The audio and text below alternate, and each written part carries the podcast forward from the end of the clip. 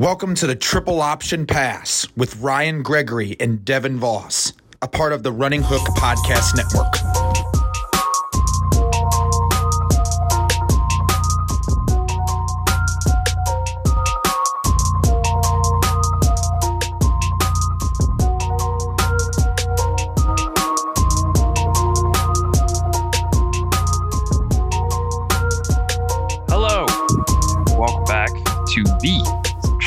Triple Podcast. I am co host Devin, and I am with my other co host, Ryan Gregory. How are we today, Ryan? Uh, beautiful as always, buddy. Uh, I love talking football with you. As always, as always, uh, today is our Triple Option Pass Bowl extravaganza. Um, you know, there's a lot of good games that happened this year. There's a lot of not great games that happened this year. So I'm excited to dive into this one. Yeah, the first annual. Hopefully, this becomes a running tradition of the illustrious Triple Option Pass podcast. Absolutely, absolutely. you know what? We might as well just jump right into it. The first bowl game of the season.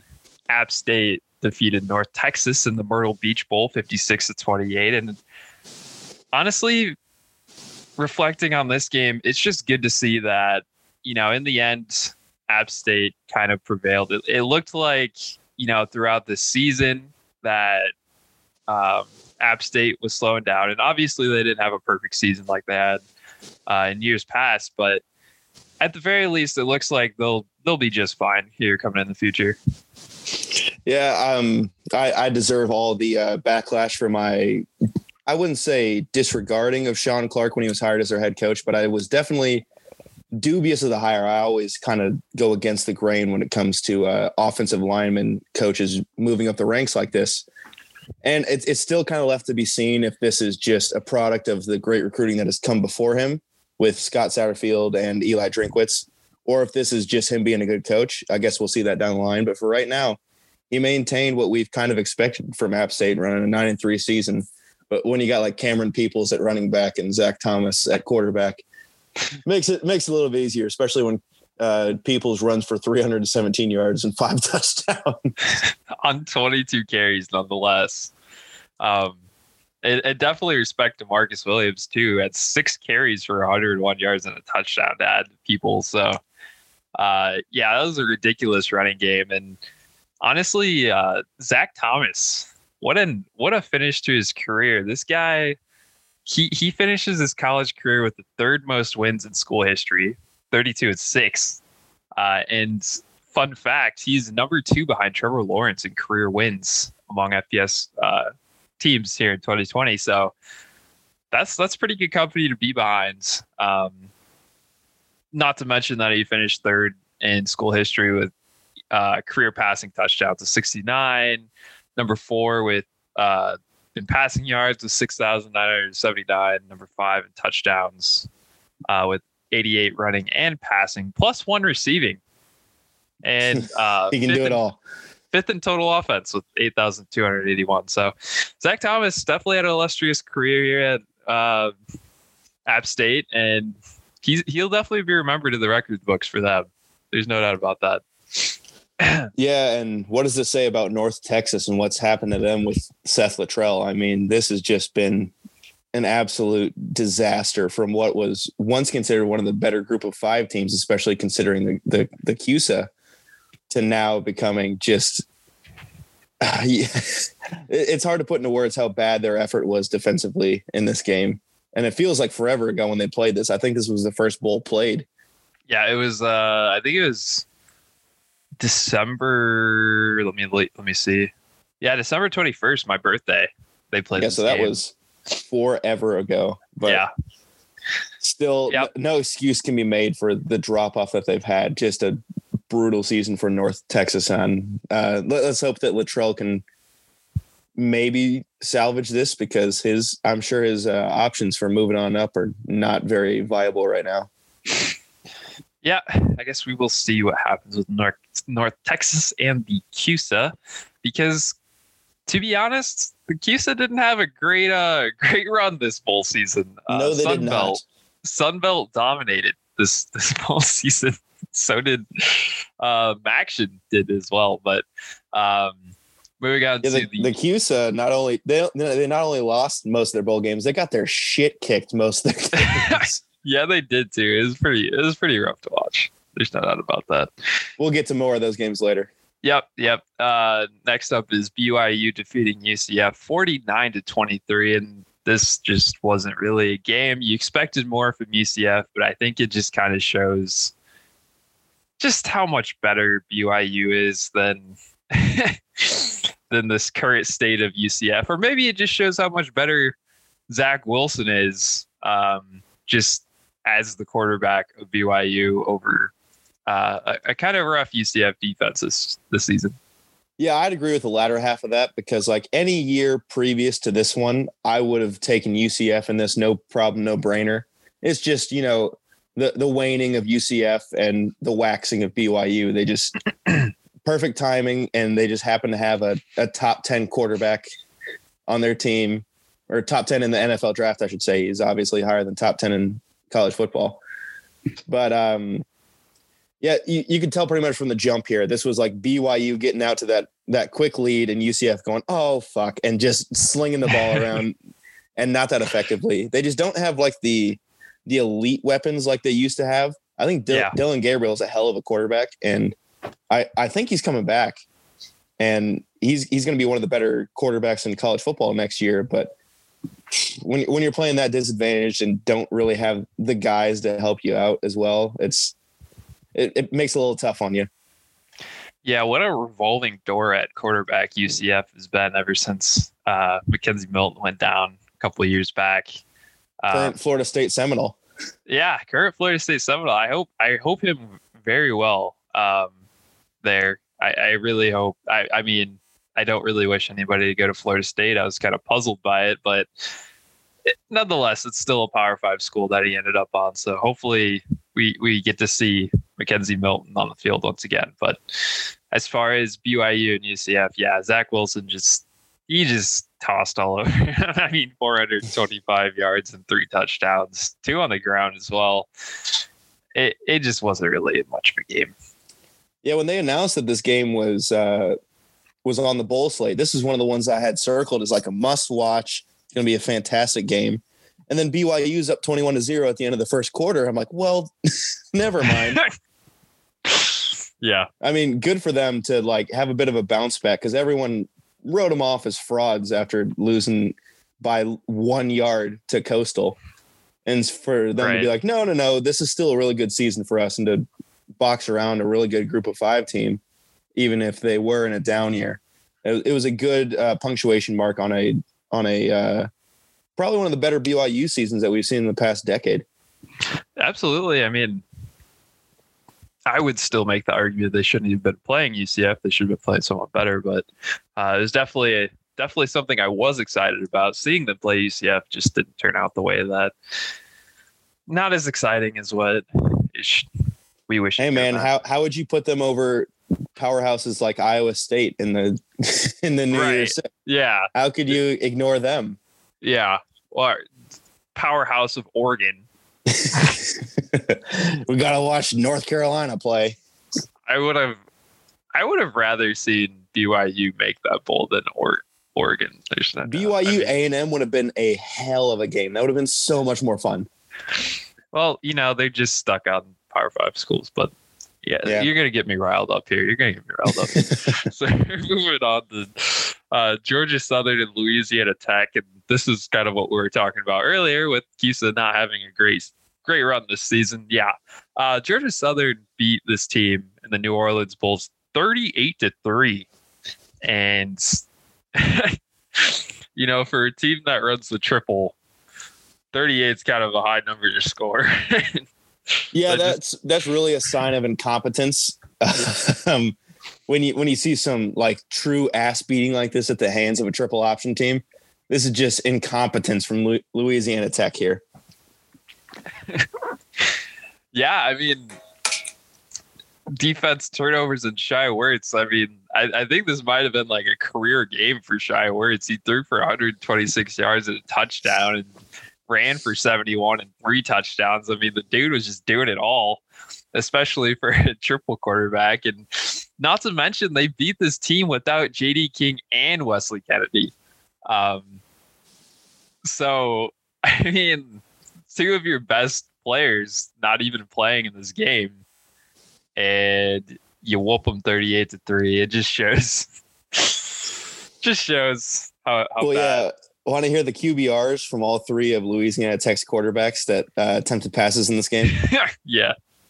So we have uh, JD Head, who who went nine of fourteen for seventy eight yards and a pick. That was a nine QBR. Ooh.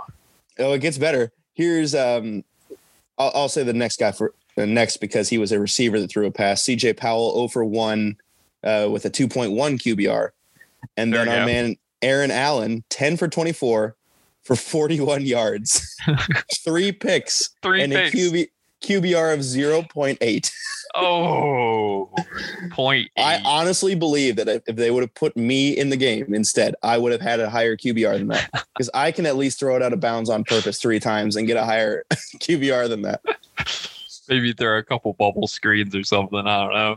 I'm just doing QB draws and uh, like railroad screens where it's just like a dump right in front of me. Yep. And uh, a good sign of the future for Georgia Southern in this one with freshman Gerald Green racking up 100 yards on the ground and a touchdown.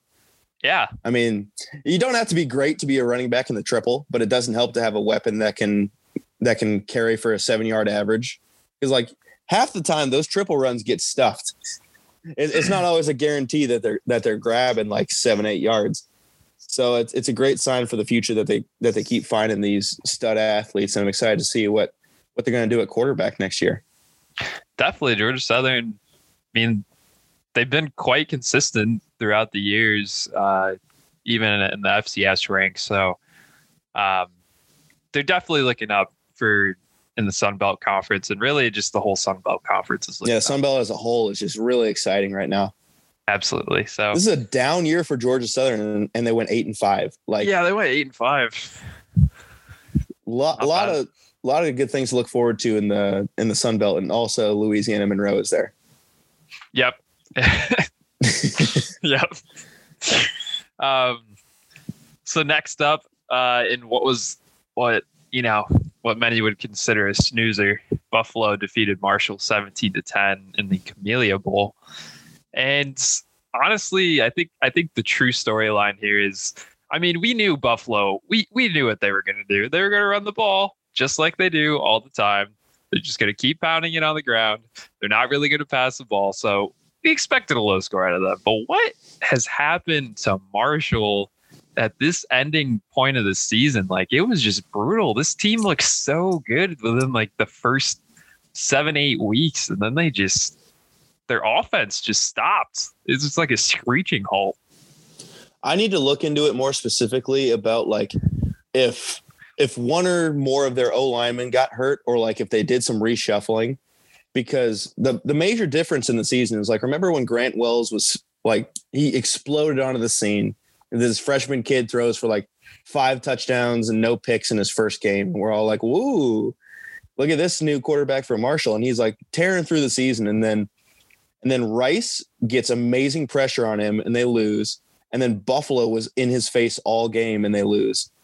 And Right. like um I and he had great protection the rest of the season. So it's just like I need to look into it a little bit closer. Like if Rice and Buffalo just have these incredible pass rushers, or if like I I am inclined to believe that there was something that went wrong on the uh on the offensive line because you you don't just start giving up that kind of immense pressure out of nowhere. And I feel bad for Wells because he's he takes the blame for it because obviously he's the quarterback and he, he you know you got you have to slide the protections and you have to step up. But at the end of the day, if you're not getting that help, I mean, like there's only so much you can do.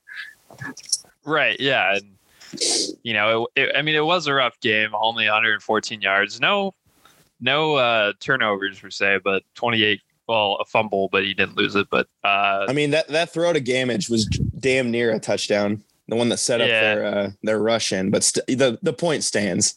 Yeah, and a 28 QBR. I mean, like you said, there's only so much you can do. But to give credit to the winners here, uh, Buffalo. This is this is a great season for Buffalo. Uh, oh, absolutely, two in a row. Yeah, uh, defense Or is it held three? the Marshall offense to 248 yards. I mean, that's still impressive nonetheless. And um, you know, No Jaret Patterson either. Yeah, Kevin Marks Jr. rushed 35 times, 138 yards, a touchdown. I mean, it was, it was just a good game overall for Buffalo. Uh, 17 points on the board. Yeah, uh, not not the most exciting bowl game in the world. A lot of struggling offense, a lot of rhythm uh, that could not be found. But at the end of the day, Buffalo wins their bowl game. That Buffalo O line is nothing to mess with, man. They were nice. yeah, the about the exact inverse of uh, what Marshall was bringing to the table with the offensive line. Right. So moving on now to the game in which I feel like everybody watched, but unfortunately, there was also a great NFL game going on at the very same time. So I think there was some split viewership here at the end of these. But anyways, Liberty defeats Coastal 37 to 34 in the FBC Mortgage Cure Bowl in overtime. Um, you know, like I said, I feel like everybody watched this so they know how it ended, but at the same time, it's so tough to say because the Dolphins just made an insane win uh, at the same time as Liberty defeated Coastal. So I was going to say, I don't even remember what NFL game was on because I was so entirely invested in in uh, in Liberty and Coastal. absolutely, it, this was insane, dude. It was. Ah man, this is like this is what you want from a bowl game, especially, and I mean I know Even uh, though Liberty won, even though Liberty won, like, I mean, this was a rivalry game inside of a bowl game, and yeah, it was um, so interesting seeing all the uh, flashbacks to how often they played back when they were in the FCS ranks. yeah, was- exactly. It was a really cool look at how how much that game really meant. I know, and you know, obviously here at the top crew, we're sad that Coastal lost this game. They they finished one shy of perfect, but I think it goes to show how good both of these teams actually were because.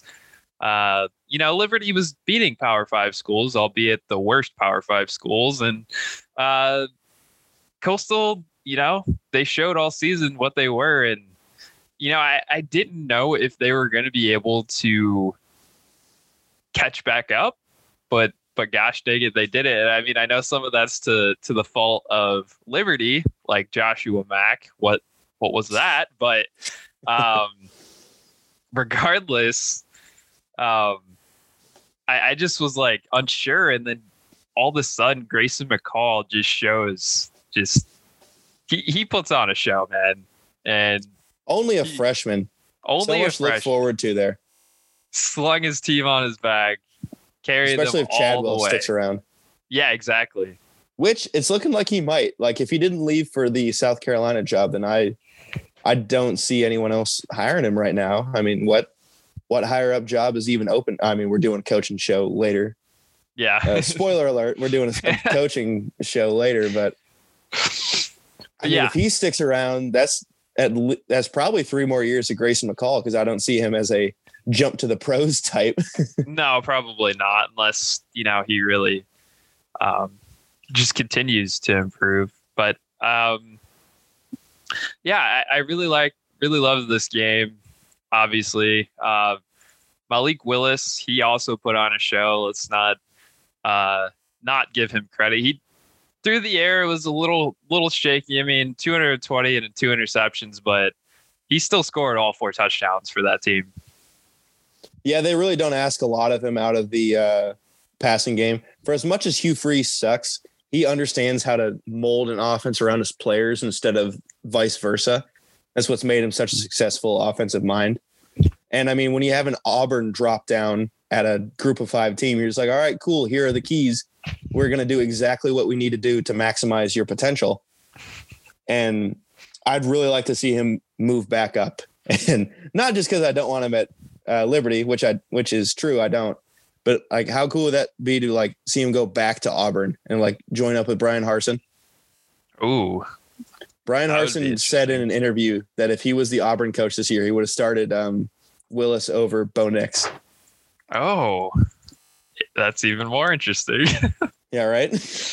um, yeah, I mean, this is everything that we expect. Honestly, yeah, this is pretty much everything I expected from this game because I knew both teams are gonna were gonna come out and play this game hard. Yeah, it was just like the the paramount uh, triple option pass bowl game. I mean, I don't know about you, but I was glued to this game the whole time. Like I had I made sure that I didn't have anything going on that night. I had my snacks ready, and it, it definitely came through. Oh yeah, it definitely came through. I was yeah, I watched it to the to the very end, and yeah, it was great. It was definitely great. Um, and the fact that Grayson McCall, you know, he took that big hit and got injured and still dropped that dime. That was like such a beautiful pass. I was like, once he got hit, and it, what was it? That was like fourth down, right, or something like that. So I just like saw it just ridiculously fly through the air right into his. I didn't think it was gonna land. I, I didn't think it was gonna make it anywhere, and it just it, it it went right perfectly into the freaking receiver's arms for a touchdown. I was so impressed, but um, yeah, black field goal to to close this one out, and Brutal way to go out. brutal, definitely a brutal way to go out, but great game nonetheless. Great game for Liberty. Uh, great game from Coastal, and I expect uh, to see a lot more Coastal coming up in these next few seasons. So I don't think they're going to be going anywhere. Yeah, I mean, like if it's that easy to block a kick, because it seems like this happens a lot in like game deciding situations. I'm telling my guys to sell out on every extra point and just getting that edge. yeah, exactly. So moving on to our beloved Raging Cajuns, uh, they Woo. defeated UTSA 31 to 24 uh, in the first responder bowl, and much like they had all season, they got up early and almost blew the game late, but still ended up winning. I mean, this team was up 24 to 7 early in the third and then let UTSA um, run all the way up for 17 unanswered to tie it at 24 in the fourth quarter. I mean, this was the the most raging Cajun game that we've we've seen this season, mainly in the um, Levi Lewis doing just enough through the air and then them just destroying on the ground. Yeah. It's it's such cheat codes to have two future pros running the ball for you, because like Elijah Mitchell and Trey Ragas will be will be pros one day. Like they're both so good. But like, let's not slight our man, uh, Sin- Sincere McCormick from UTSA. I like this UTSA team. I was down on them back about the time that they were playing BYU, just Yeah. because um at that point they were only playing like cupcakes because you know you didn't have much choice but to do so at that point in the season Yeah. and I I really liked what Jeff Traylor has has done at UTSA so far. I mean, Frank Harris played a great game and had a great season. Sincere McCormick. I mean, I I liked this team, and usually UTSA is more of a side note. And last thing I'll say about them: fantastic jerseys. Might have had the best jerseys in Oh, uh, in, in the bowl games this year. Absolutely. UTSA has some sneaky fire unis, man. Some sneaky fire unis coming out of San Antonio. It just looks like a better version of what the Bears should be doing with that dark navy and the orange. yeah. the Bears have too much tradition to ever do anything like that, but it, it is beautiful. It know, looks like what Illinois should do. I, I think that's it was actually their first season wearing the those new unis um, It was. Overall. So I guess new unis, new team, and uh, it definitely showed. I, I do like this UTSA team as well. They have nothing to, um, you know, hold their heads down for. So uh, definitely good things to come. Maybe for UTSA coming up in these next few seasons as well. So it'll be interesting to watch.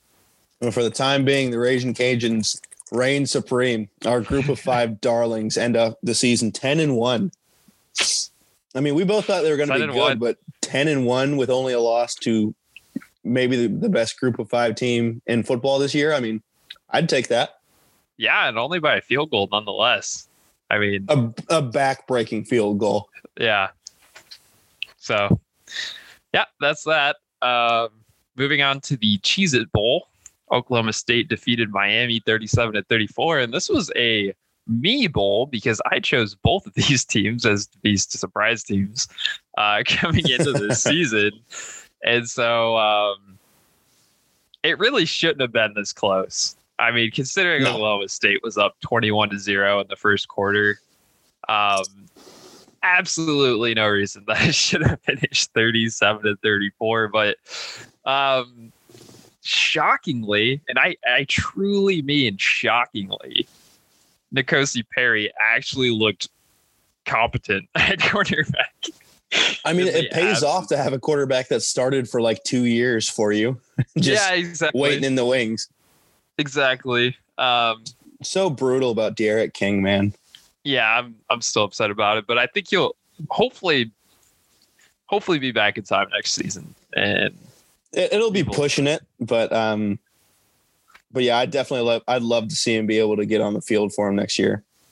definitely because that man does not need his draft stock to plummet. Um, I don't really know what necessarily he would have been taken if he would have left this year, but um, It wouldn't have, even without the in- injury, it would have been pretty low, if at all. yeah, I, I mean, I, I feel like he's one of those guys. He definitely get an invite to the uh, combine. Yeah. and uh, I don't know. I feel like the combine would at least get him drafted in the seventh, sixth round, but The thing is, he's not he's not lacking anything physically outside of his height. yeah, It's just his decision making, man. Like he Yeah. he's got the arm, and his accuracy is already like far better than Lamar's was when he was coming out of college. yeah. But god damn, man, he if he can't hit his first read, it is it's game over. Like that play is done. and uh, I, I I hesitate with the uh, lacking in the in the mental capacity more than I do in lacking in the physical ca- capacity because like Joe Burrow can't throw it for 25 yards, but he's going to make the right play every time, and so that's why he was the first overall pick. You trying to call out Joe Burrow on this podcast right now? I am calling out Joe Burrow. He can't throw it very far. he's got about my arm strength, but he he he's forgotten more about football than I'll ever know. All right. Well, I think I've seen him throw past 25 yards, maybe 27 yards. But anyway, Anyways, um, we'll, we'll wrap this game up. I bet on Miami in this game, and then Oklahoma State was up 21 to 0 at the end of the first quarter. Like, all right, cool. Who, who did you bet for? I just bet Miami to win uh, by 13 plus. Oh. Yeah, and so as things started to pile up in OK State's favor, I was like, okay, cool. This is why I shouldn't do this. Oh, yeah. Well, uh, I mean, Oklahoma State won this victory. Uh, obviously, they, their defense kind of secured secured this one. Stalled Miami out for their last couple possessions. So, yeah, uh, definitely should have been this close. That's pretty much all you can really say about this game. Uh, Spencer Sanders lit it up, 305 yards, four touchdowns, no interceptions, and yeah, just just uh, another good season from Oklahoma State. Sanders is still just a sophomore. I'm excited to see what he does uh, next year in this offense. Yeah, hopefully. Uh, I mean, he, he- I think he got his turnovers down a little bit, but we'll see what happens. Yeah, he's getting there. yeah, he also won't have Tylan Wallace next year. So, you know, yeah, that's true. always makes things harder. And I think uh, Chuba's going pro as well. Probably, uh, probably, but yeah. So next up, Oklahoma defeated Florida fifty-five to twenty in a game where, in the Cotton Bowl, in a game where Kyle Trask, uncharacteristically, played like ass. I mean, um, not to defend the guy, but like his top three options didn't play in this game, which, you know, makes things significantly harder to succeed. Yeah, but he definitely did get exposed as a as a product of his surroundings instead of being a great quarterback and a great offense. I think that he is just he's just somewhat more southern Mac Jones. That's all that's happening here. somewhat more Southern Mac Jones. Uh, I like that comparison. But yeah, I, I mean, I agree. Uh, it, it was definitely a, a rough game for him. Yeah, he, he lost his targets, but I mean, it is Florida. There's definitely people to compensate for it. Uh, but but really, Spencer Rattler, you know, typical game, 247 yards, three touchdowns, and and a turnover, a fumble. But but really, the the true thing for Oklahoma this game was the running game that was just absolutely explosive in all manners. I mean, Rhamondre Stevenson with 186 yards and a touchdown on 18 carries. Marcus Major with nine carries, 110 yards and a touchdown. Seth McGowan with 73 yards with one carry. And then Spencer Rattler with seven carries, 40 yards and one touchdown. It was just just brutal game on the ground for Florida's defense. it's funny how we were so quick to just like write off Rattler and just kind of forget about him because of the rough start to the season. Yeah. Like on on the year, three thousand yards total, uh, completing sixty seven percent, averaging nine point six yards an attempt, twenty eight touchdowns, seven picks. I mean, from how from the sheer quantity of picks that he threw in those first three games to Mhm. finish up with seven. I mean, he he really rounded into form as we as demonstrated in this game. I was impressed with it, and the Big 12's got to be pissed that they got at, at least two more years of. Um, oh no, he redshirted, so at least one more year of uh, Spencer Rattler. Oh yeah, he's yeah. Next season, I fully expect him to be fully expect him to be a great. Heisman candidacy, candidacy for sure. Yeah, that there you go.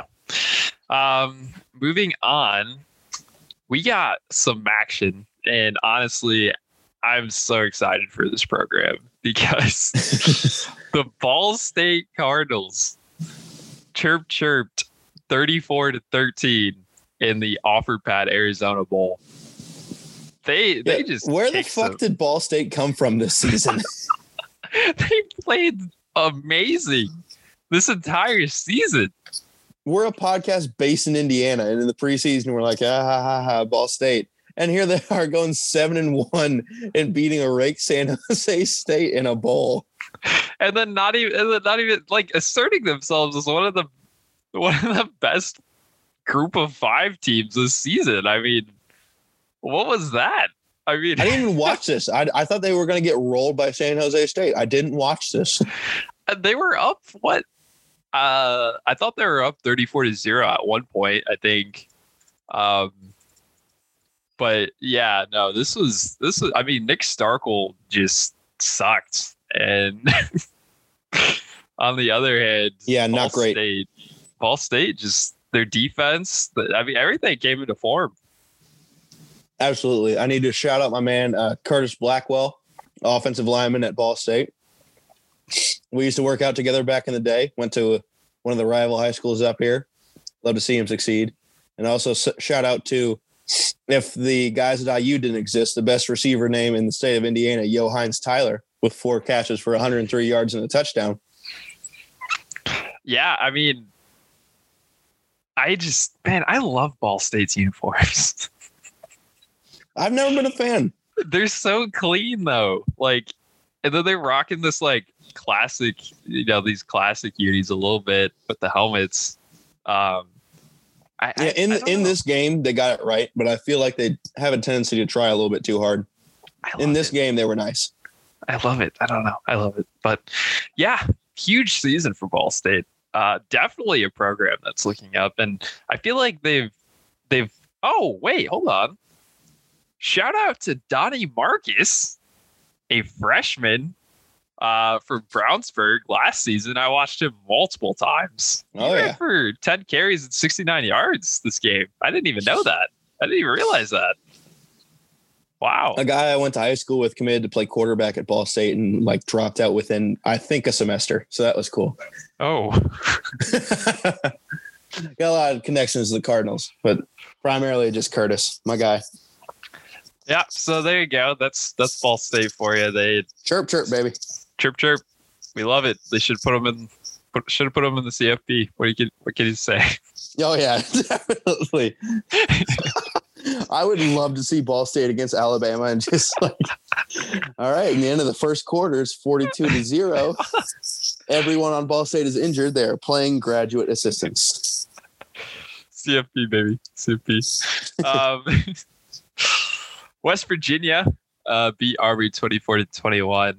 I really that's that's all I wanted to say about it because Army ended up going nine to three on the season and putting up a fight against West Virginia, which is actually quite impressive considering we all know Big Twelve equal air raid, and to hold an air raid offense as an Army defense to twenty four points is quite impressive. Nonetheless, keeping in in the game, uh, only losing by a field goal. So Yeah, at the end of the day, this is just like one of those matchups that you love to watch just because it's like such stark differences in offense. You go from the, the plotting triple to the to the high flying air raid. yeah, And that's that's kind of like the beauty of bowl season, seeing like two opponents that you would never see um in in like the regular season. But like, you know, West Virginia at the end of the day just really outmanned them. Just you could tell the the the talent difference where it made the most sense in places like the offensive line. And it just ended up with a, a slim win here. Great season for Army still, given everything that happened this year. absolutely great win for Army. Great or great season for Army. Great win for West Virginia.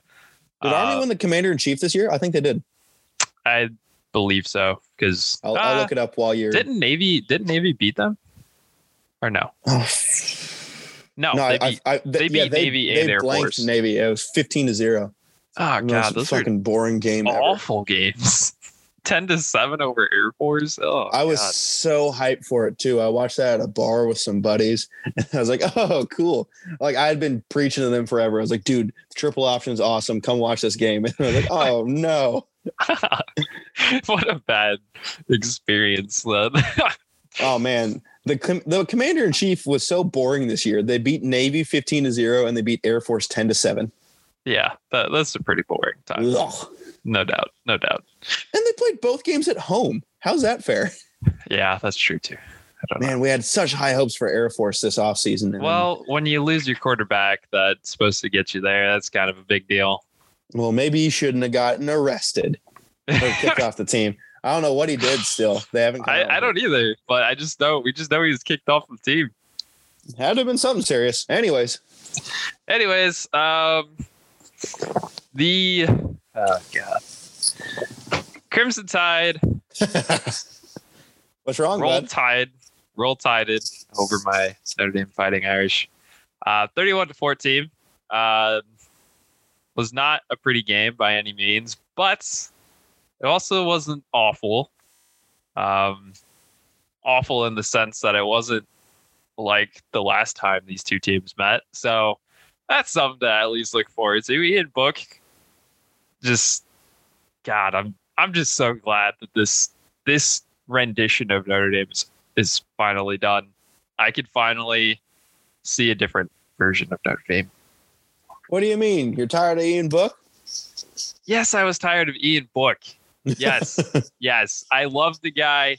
Great career, obviously a winning quarterback, all of that.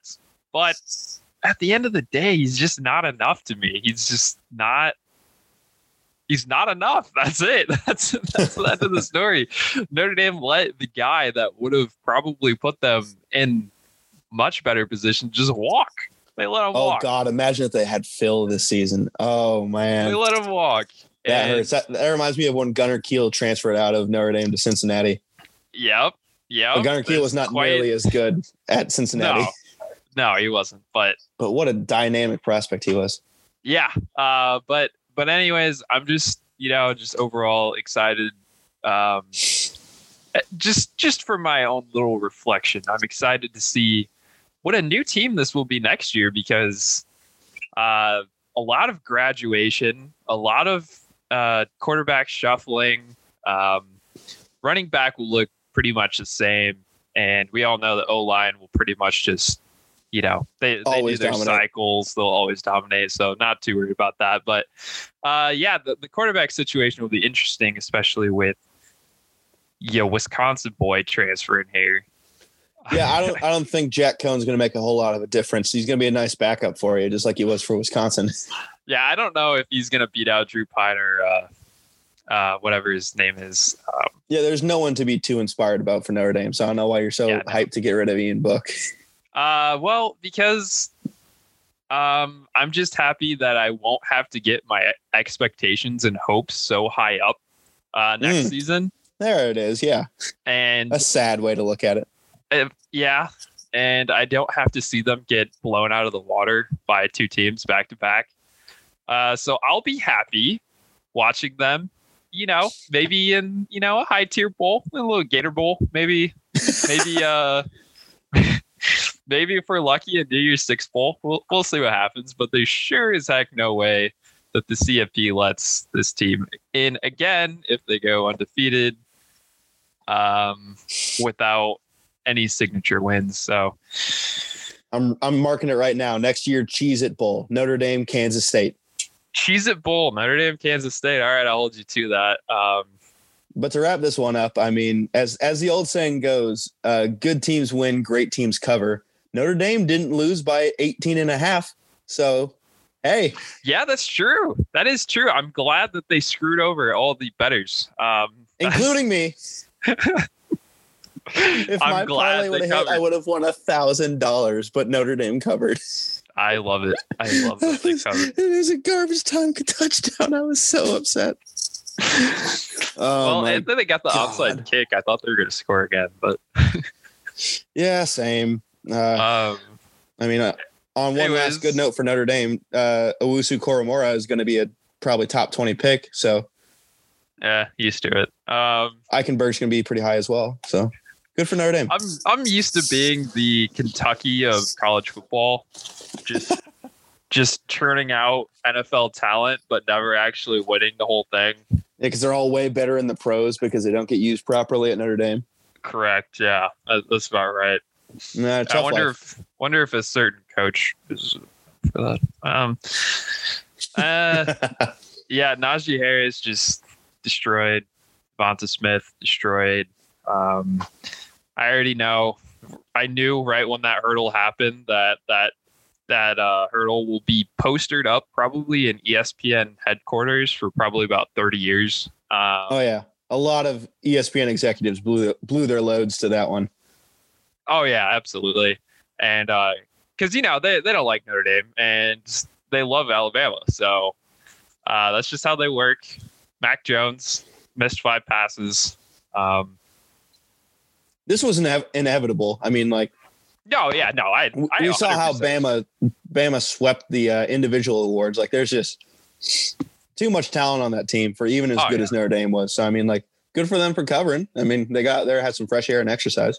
Yeah, and you know people are going to criticize this team. Why are they there? But you got to realize they just lost to, you know, they lost back to back to you know, uh, semi NFL teams. So Someone had to be the sacrificial lamb to lose to Bama in the first round. No one was going to compete with them. Yeah. Yeah. Well, moving on, so I can stop being depressed about it. Um, now I can rejoice as Ohio State defeated Clemson 49 to 28. And honestly, I, this was obviously this was shocking. There's no doubt about that. This was oh my God, yeah. a hundred times shocking. Uh, Ohio State scored 21 to I mean, it was 21 to zero in the second quarter. Like, that's how much they scored compared to Clemson. But overall, I mean, oh God, 35 to 14 in the first half is just ridiculous. I don't really know. It, honestly, if you, I know you watched as well, obviously. Um, Yeah. Clemson just came out. They just kind of looked dead. Like there just wasn't a lot of, you know, there wasn't a lot of oomph. Like they came out hard, you know, those first two possessions, but after that, it just didn't seem like there was a lot of. I don't know how to explain it. I mean, I've I've listened to a lot of things about it, um, about why things went wrong for him, and I mean, at the end of the day, Tony Elliott wasn't at the Sugar Bowl. Uh, I believe he was he was COVID, and so that's that's their play caller. Dabo doesn't call their plays, Yep.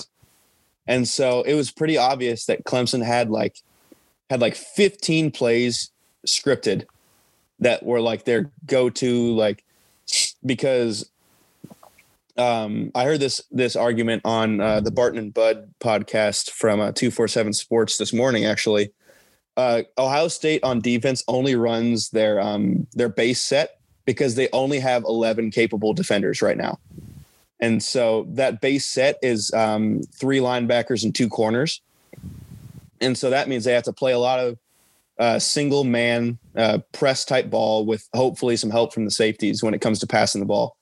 And so I think Clemson knew that they had their their cover two beaters set up for the first 15 plays.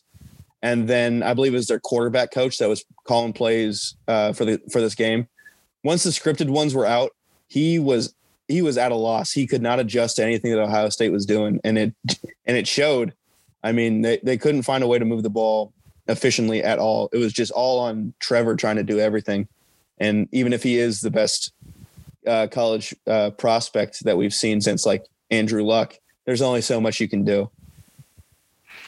Yeah, what wonders this game just did for Justin Fields too. There's no doubt about it. This, I mean, oh yeah, yeah, a lot of it was due to play calling as far as Trevor Lawrence, but uh, this dude, Justin Fields, he he just showed out, man. He he. Yeah, honestly, not to knock Ohio State. They still went out there and scored 49. Oh yeah, they they played pissed off, and yeah, not to say I don't blame them at all. I mean, you know, they'd been basically discredited, and um, still, you know, obviously their their spot there is can still be questioned, but obviously they proved why they are a top four team. I never had any doubts about it. I never had any doubts about them being a top four team, but I will still complain about the fact that, you know, six wins and you get into the CFP. It's kind of. I will slander them a little bit. Clemson, no Nolan Turner in the first half, and then Skalski Skalski gets ejected. So like, their two like quarterbacks of the defense were largely absent from this game, and so that makes an obvious difference. It's it's essentially the same as like missing your play caller on offense. I mean, it's hard to get the plays in and like efficiently directed on the field without two guys like that.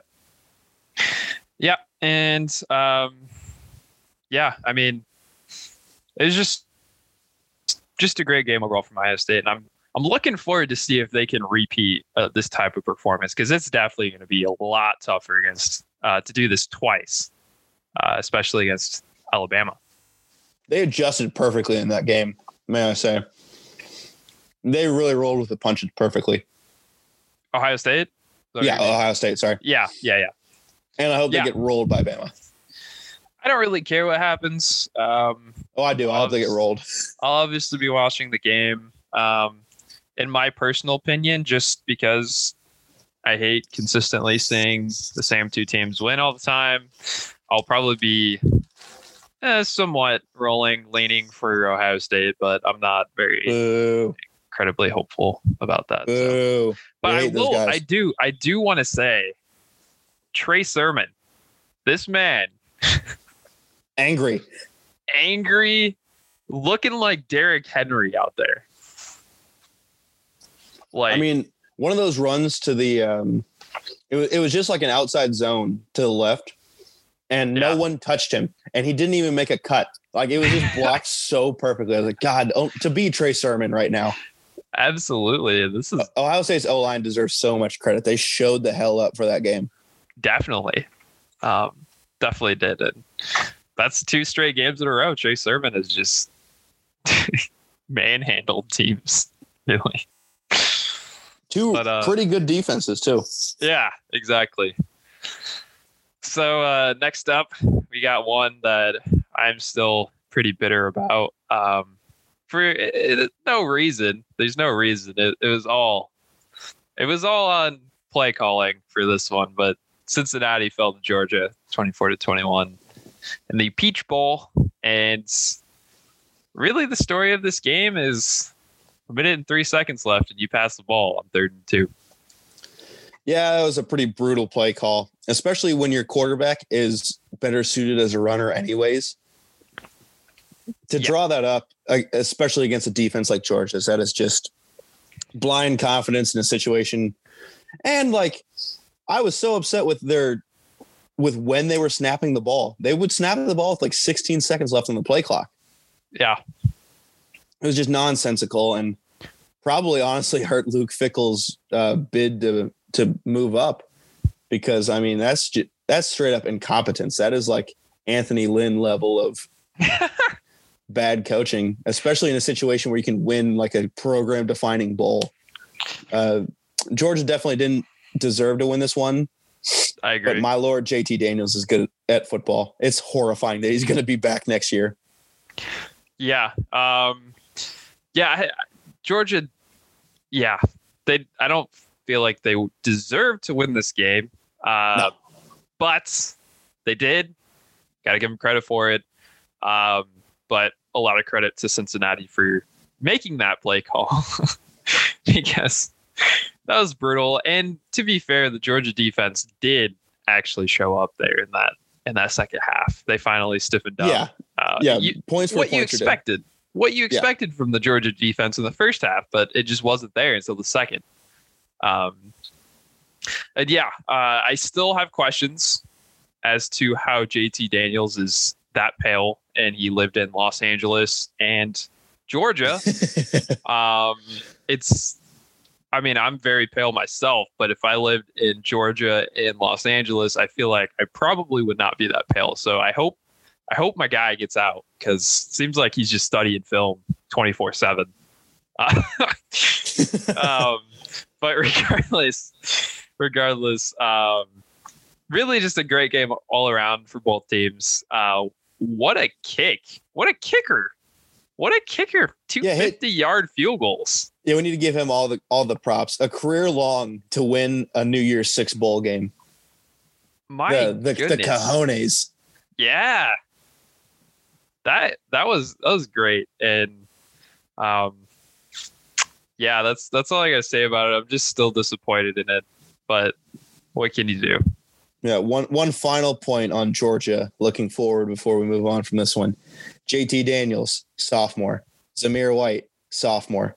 George Pickens, sophomore. Terrifying. Yeah, well, here's the thing. Can Kirby Smart actually coach them to get to that point? Probably not. Because they'll make it easier though. I, right. And I was talking I've talked to many people about it.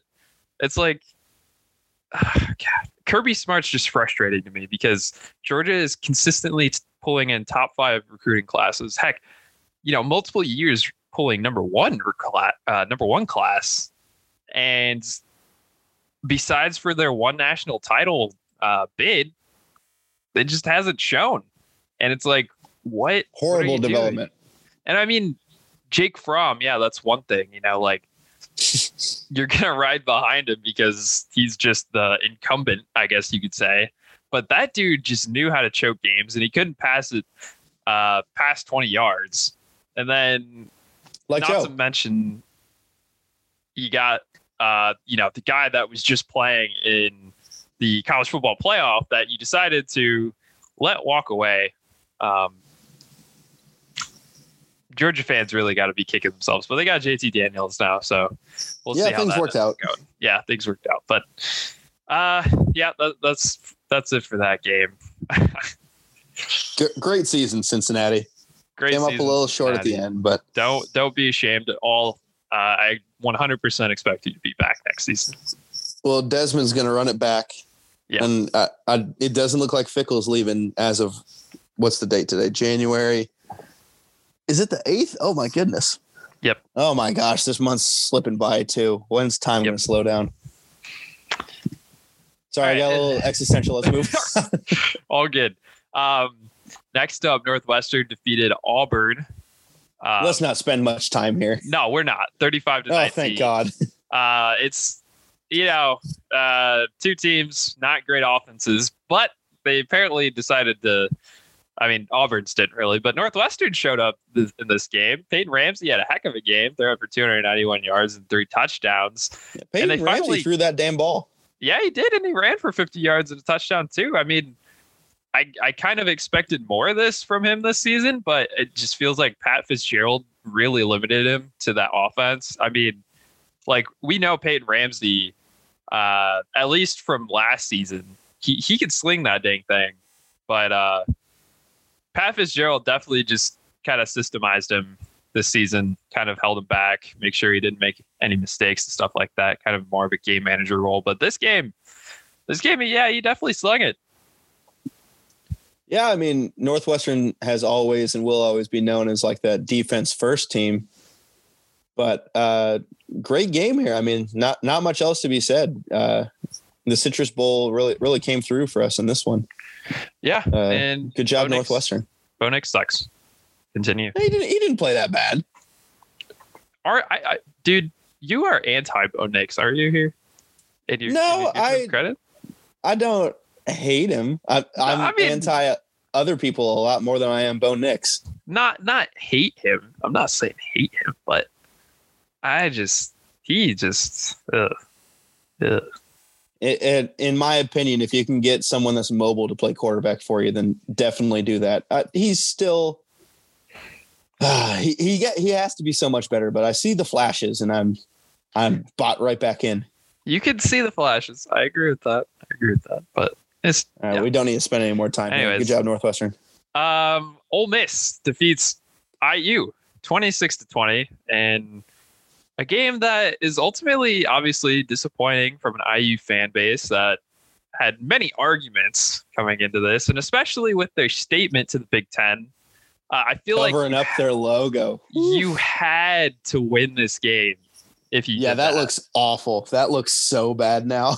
yes. Um, Two years in a row losing to bad SEC teams bad too. SEC teams. And yes, we, we can cut them some slack given that, you know, their starting quarterback, the guy that got them there, got them to where they were at, did not play in this game for obvious reasons. And uh, Jack Tuttle played, and there's not much there, if you want me to be honest. Jack Tuttle is just not not great. Not, not great. great. Uh, Does not inspire any confidence for the future. No, no, not at all. I mean, I think there's probably more confidence in the future given that Donaven McCulley's coming than freaking Jack Tuttle. So, Legitimately, yeah. yeah. So, um, I mean, they kind of got their running game a little bit going with Stevie Scott. Um, something that has been relatively absent all year, but yeah, I mean, 18 receptions for Whop Philyor. I mean, their game plan was quite clear. Yep. Uh, so I, I tweeted about that. How I use game plan was well, we have one guy that can hang with these guys, so we're gonna get the ball in his hands. yeah, He also And- ran the ball once. like yeah. they did everything to get the ball in his hands. They were trying to make him a little short. Austin a little bit, trying to give him that that type of role. But The coolest part of this game is the way that Ole Miss was utilizing John Rhys Plumlee. oh yeah, that's what I was about to get on the next. The coolest play that I saw in this game went for like a like a three yard carry up the middle, but Plumlee was lined up in the slot, and and Coral or Corral motions himself out into the slot. He high fives Plumlee on his way into the backfield as Plumlee takes the place as quarterback, takes the snap and runs it up the middle. It was the coolest thing I have seen in college football ever. Lane Kiffin is a genius for that. I was sobbing at that play. That was so cool. And it went for four yards and had no impact on the game. It just shows my devotion to college football. I mean, I mean, really though, it is great to see because we're talking about you know the starting quarterback last year. Uh, you know, apparently those two must be close. They, I mean, they have to be, and you know, you got the guy that's unseated, uh, playing uh, at wide receiver for you now. If you're Matt, so um, Plumlee had a cool pretty ugly drop at one point in the game. He was running up the sideline and had one hit him right in his stupid hands. well, But you know, considering He is a quarterback. first game, this is his first game even trying wide receiver. So Right. got to cut him some slack. So having, you know, in your first game as a wide receiver, having what 73 receiving yards and five receptions. I mean, that's uh, That's it, honestly was, it pretty was solid. beautiful. And I don't know where Ole Miss keeps finding these receivers, but Dontario Drummond looks like another stud. of course. I mean, Ole Miss just knows how to recruit them wideouts, man. Wide receiver factory, man. It's just cheat codes. it really is. Would have liked to see Elijah Moore in this game, but you know, all, all credit to him just destroying in the regular season, being like, oh, I'm cool. I'm going to go make my millions. Yep, fair enough. But yeah, definitely disappointing game for IU. Uh, good win for Ole Miss. Lane Kiffin, really. Um, Ole Miss definitely look it up.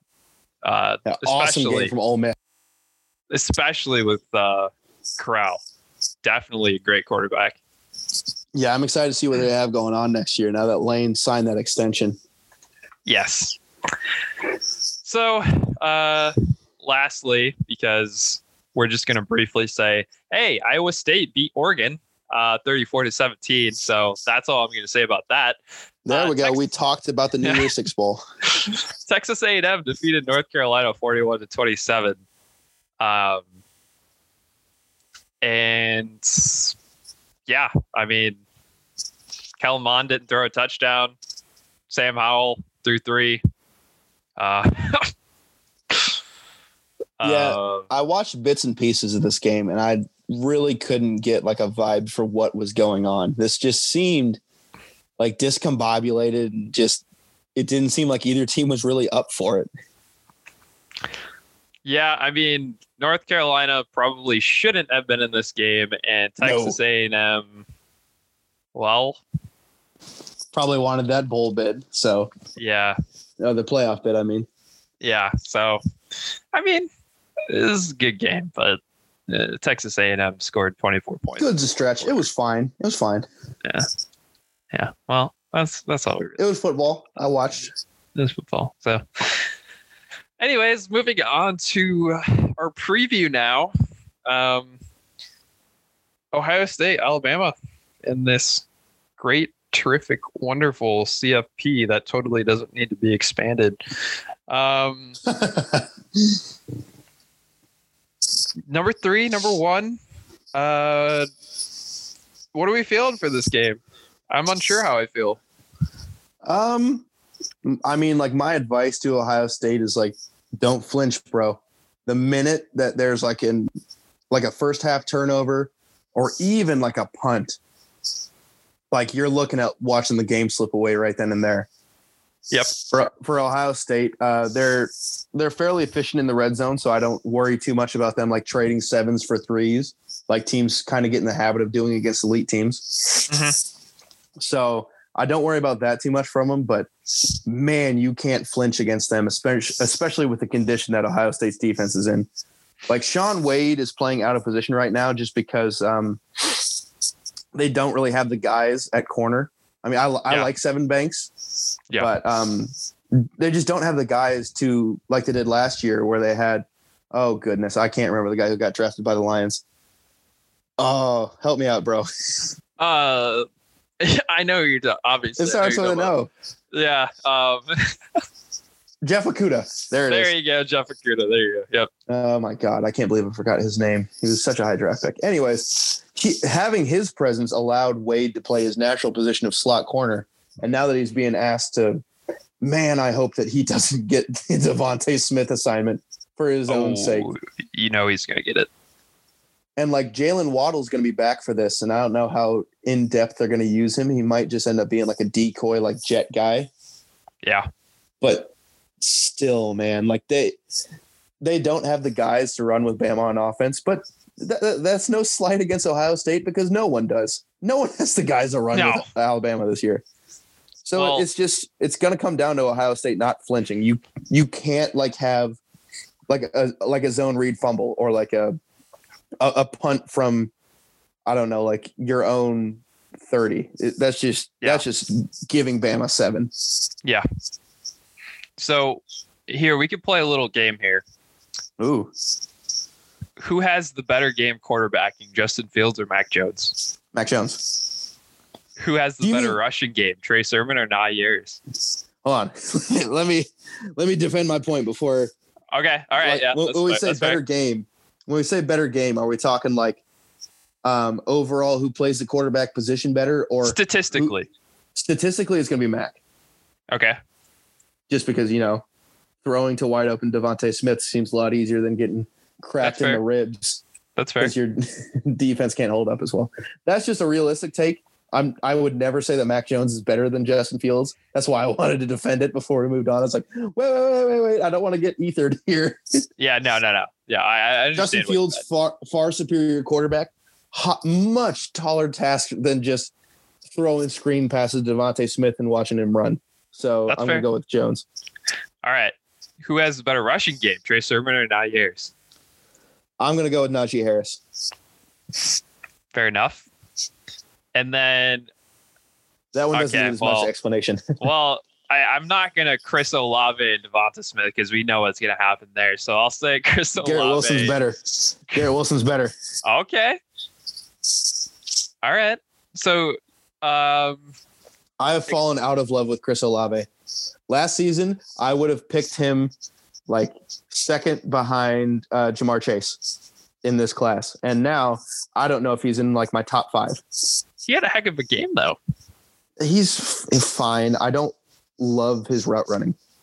Okay, that's fair. Well, if anything, we know that a lot of points might be scored in this one. Um, Oh, I'm hoping. I hope it's a shootout, me and too. wh- whoever wins is just like the last one to score. Me too. Um, Ohio State, they average currently 544 yards, and Alabama averages 535.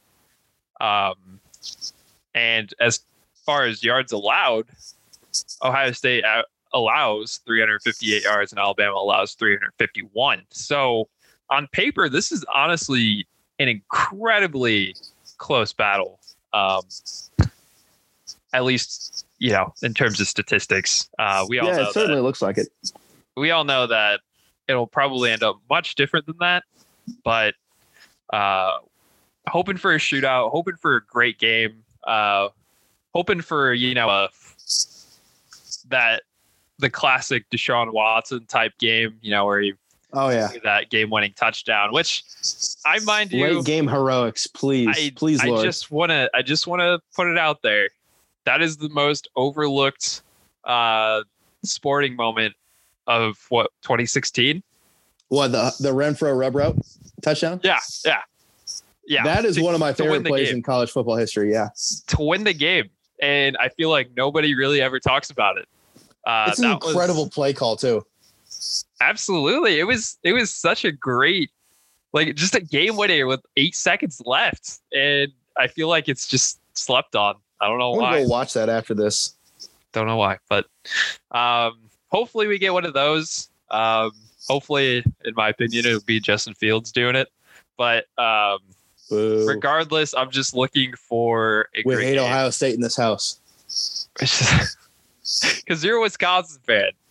Yeah, I'm bitter. So I don't even. I, I mean, I don't like either of these teams. yeah, fair. I'm not. I'm not dying for either of them to win. No, but uh, we'll see. We'll see what happens. I hope. I'm hoping for a shootout. Hope for a great game. Absolutely, man. So that concludes this episode of Triple Option Pass. I feel like we've been doing this for a long time, and I hope our uh, I hope Alex Burr does not uh, have too hard of a time editing this, even though. yeah. Oh boy, how long was this? We Uh, started we're like. we're going close, a little bit over an hour. So Oh wow, uh, that's shorter than I thought. Honestly. yeah, I, yeah. But regardless, um, happy to do this with you again, Ryan. Um, seems like this one will be the will likely be the final one of the season, and Yeah, you know, honestly, looking forward to getting back to some of the series that we had to put on pause because of the season. Oh, dude, it's gonna be so much fun researching stuff again. Oh yeah, Oh man. Oh yeah, I can't wait. Give some ESPN headliners. Um, so yeah, this is this has been a great season overall. A weird season, uh, one that you know nobody could have really expected. Nobody really know how to approach it, and hopefully we can return to some normalcy in terms of college football season, uh, 2021-2022 season. Yeah, and you know we won't be gone too long, buddy, because uh, the FCS season is coming up, and with them playing independently, we might be able to throw some actual attention at them here on the Triple Option Pass podcast. Oh yeah, we love some FCS here. Um, we love A lot more triple down there. love all ranks, but um, yeah. So that concludes this episode of the Triple Option Pass podcast. This was a great bowl extravaganza. Uh, I am co-host of First of many. First of many. Yes, this will be a tradition. This is our own bowl game. Um, so this is co-host Devin Voss, and I'm with co-host Ryan Gregory, and we bid you farewell. Later, guys.